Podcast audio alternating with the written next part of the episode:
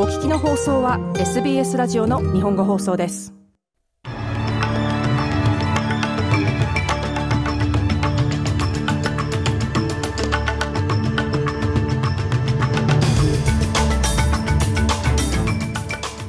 ビクトリア州の一部では今週極度に火災の危険が高まる可能性があります。オーストラリアの大企業の一部では男女の賃金格差がかなりあるというデータが公表されました。そしてテニスの男子シングルスのアンディ・マリーがハードコート500勝を達成しフェデラーやジョコビッチの仲間入りをしましたこの時間にお伝えする主なニュースです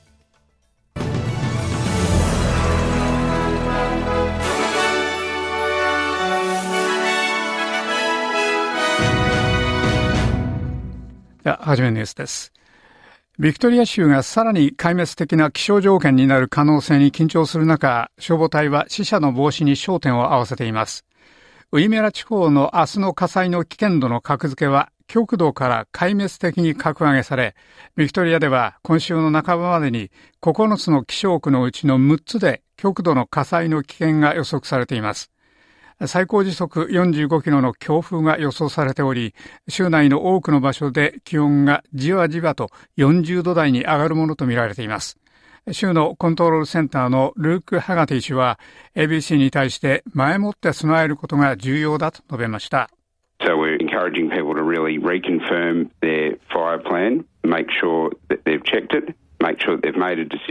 ですから我々は皆さんに自分の火災のプランを本当に再確認し、間違いなくそれを点検し、間違いなく今決定することを奨励しています。その理由は火が始まる前に決定し、より安全な場所に移ることが最も重要なことだからです。州のコントロールセンターのハガティ氏はこのように述べました。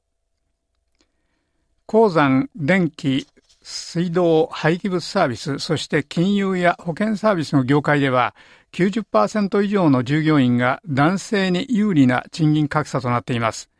職場の男女平等局は100人以上の従業員を持つ民間の雇用者ほぼ5000社の賃金格差の中央値を公表しました。それによりますと、半数で9.1%以上の格差がある一方、全国平均は21.7%となっており、これは女性は年間で男性よりも26,400ドル少ない賃金となっています。この研究はまた、リーダーシップの役職にある女性の多さと、賃金格差の縮小の間には関係がある一方、経営幹部の男女数が同数の雇用者では、賃金格差がない可能性が高いと結論付けました。連邦労働党のマランディ・マカーシー上院議員はチャンネル9に対し、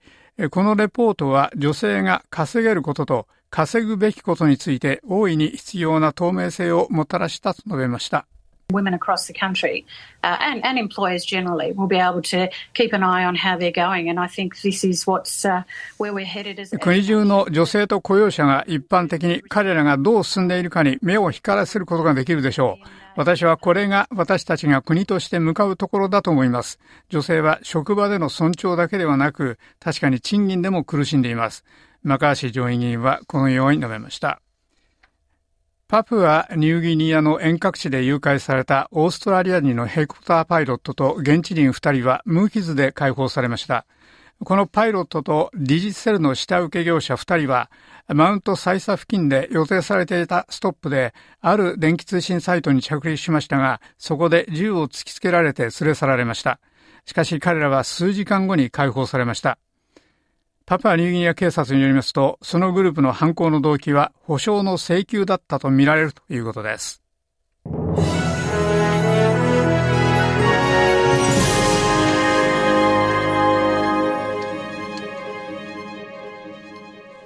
お聞きの放送は SBS ラジオの日本語放送です。ニュースを続けます。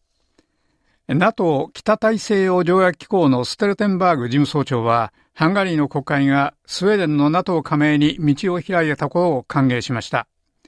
ストルテンバーグ事務総長は数ヶ月遅れで、スウェーデンの安全保障政策が200年間の中立から転換するのを完成させたこのハンガリーの採決を歴史的な日と表現しました。スウェーデンの NATO 加盟はビクトル・オルバン政権が同盟諸国からの圧力を受けてハンガリーの国会で188人の議員の賛成で可決されました。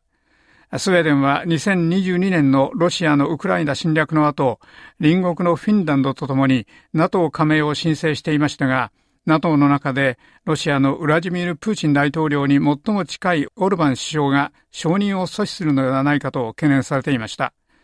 ストルテンバーグ事務総長はその採決はプーチン氏が NATO のドアを閉ざすことに成功しなかったことを明白にしていると述べましたが、NATO 軍をウクライナに派遣しないとも述べました。This is a war aggression uh, by Russia against uh, Ukraine, blatantly uh, violating international law.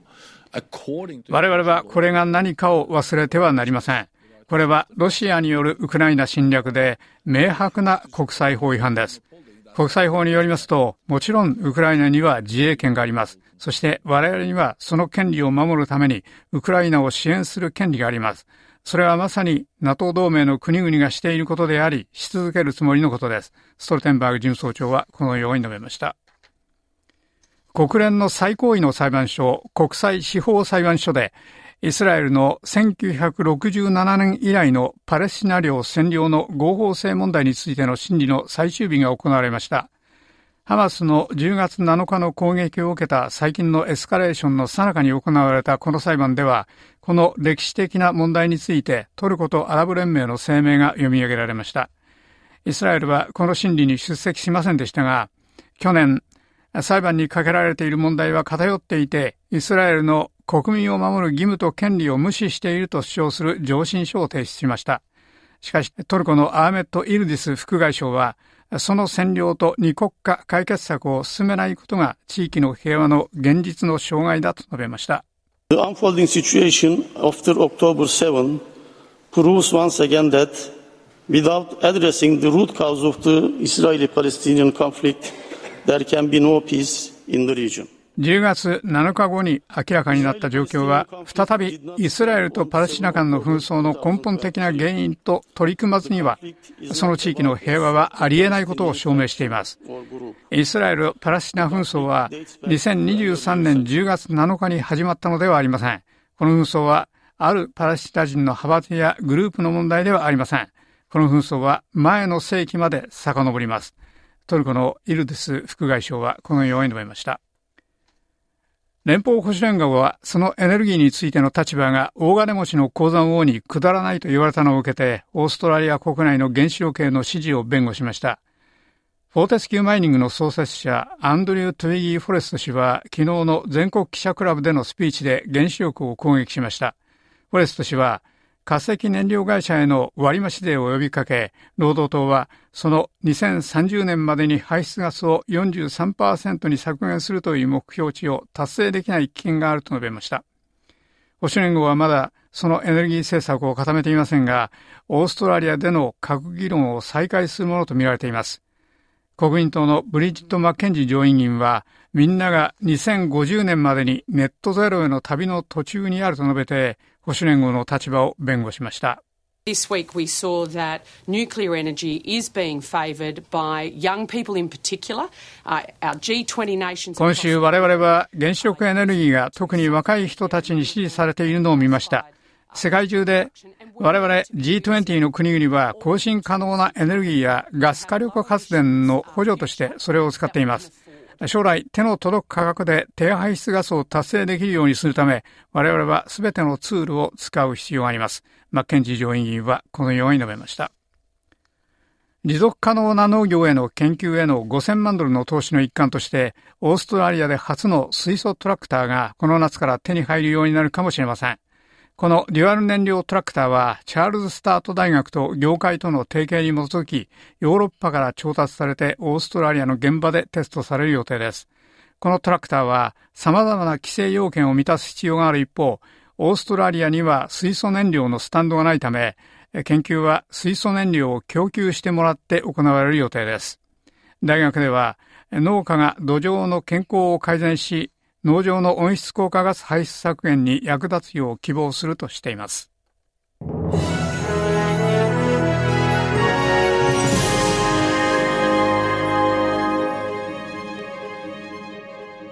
お日の放送は SBS ラジオの日本語放送です。ニュースについてスポーツと天気予報です。スポーツからですが、テニスの話題で、男子シングルスのアンディ・マリーはハードコートでの500回目の勝利を記録した後、今シーズンが最後になるかもしれないことをほのめかしました。月曜日に行われたドバイテニス選手権の1回戦でイギリスのマリーはカナダのデニス・シャパバロフに4セットで勝ち、ハードコート500勝の一里塚に達しました。36歳のマリーはプロ時代にハードコート500勝に達した選手として、ロジャー・フェデラー、ノバク・ジャコビッチ、アンドレ・アガシ、ラファエル・ナダールたちの仲間入りをしました。マリーは最近の全豪オープンでは3回戦敗退となって今年は2勝しただけですが、500勝を達成したことを誇りに思う述べました。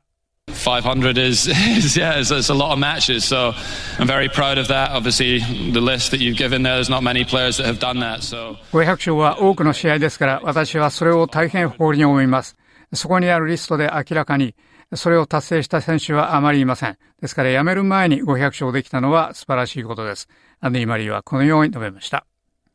では、天気予報です。明日2月28日水曜日の天気予報です。西オーストラリアからです。パース最高気温は30度、晴れ時々曇りでしょう。アデレード最高気温は31度で晴れでしょう。メルボルン最高気温は38度、風が強くなって遅くなってクールチェンジがあるでしょう。ホバート最高気温31度、次第ににわか雨が降るようになるでしょう。キャンベラ最高気温は32度、晴れ時々曇りでしょう。シドニー最高気温は30度、曇りのち晴れでしょう。ブリスベン最高気温は30度、おおむね晴れでしょう。そしてダーウィンは最高気温32度、時々にわか雨が降り、暴風になる恐れがあります。以上、明日の天気予報でした。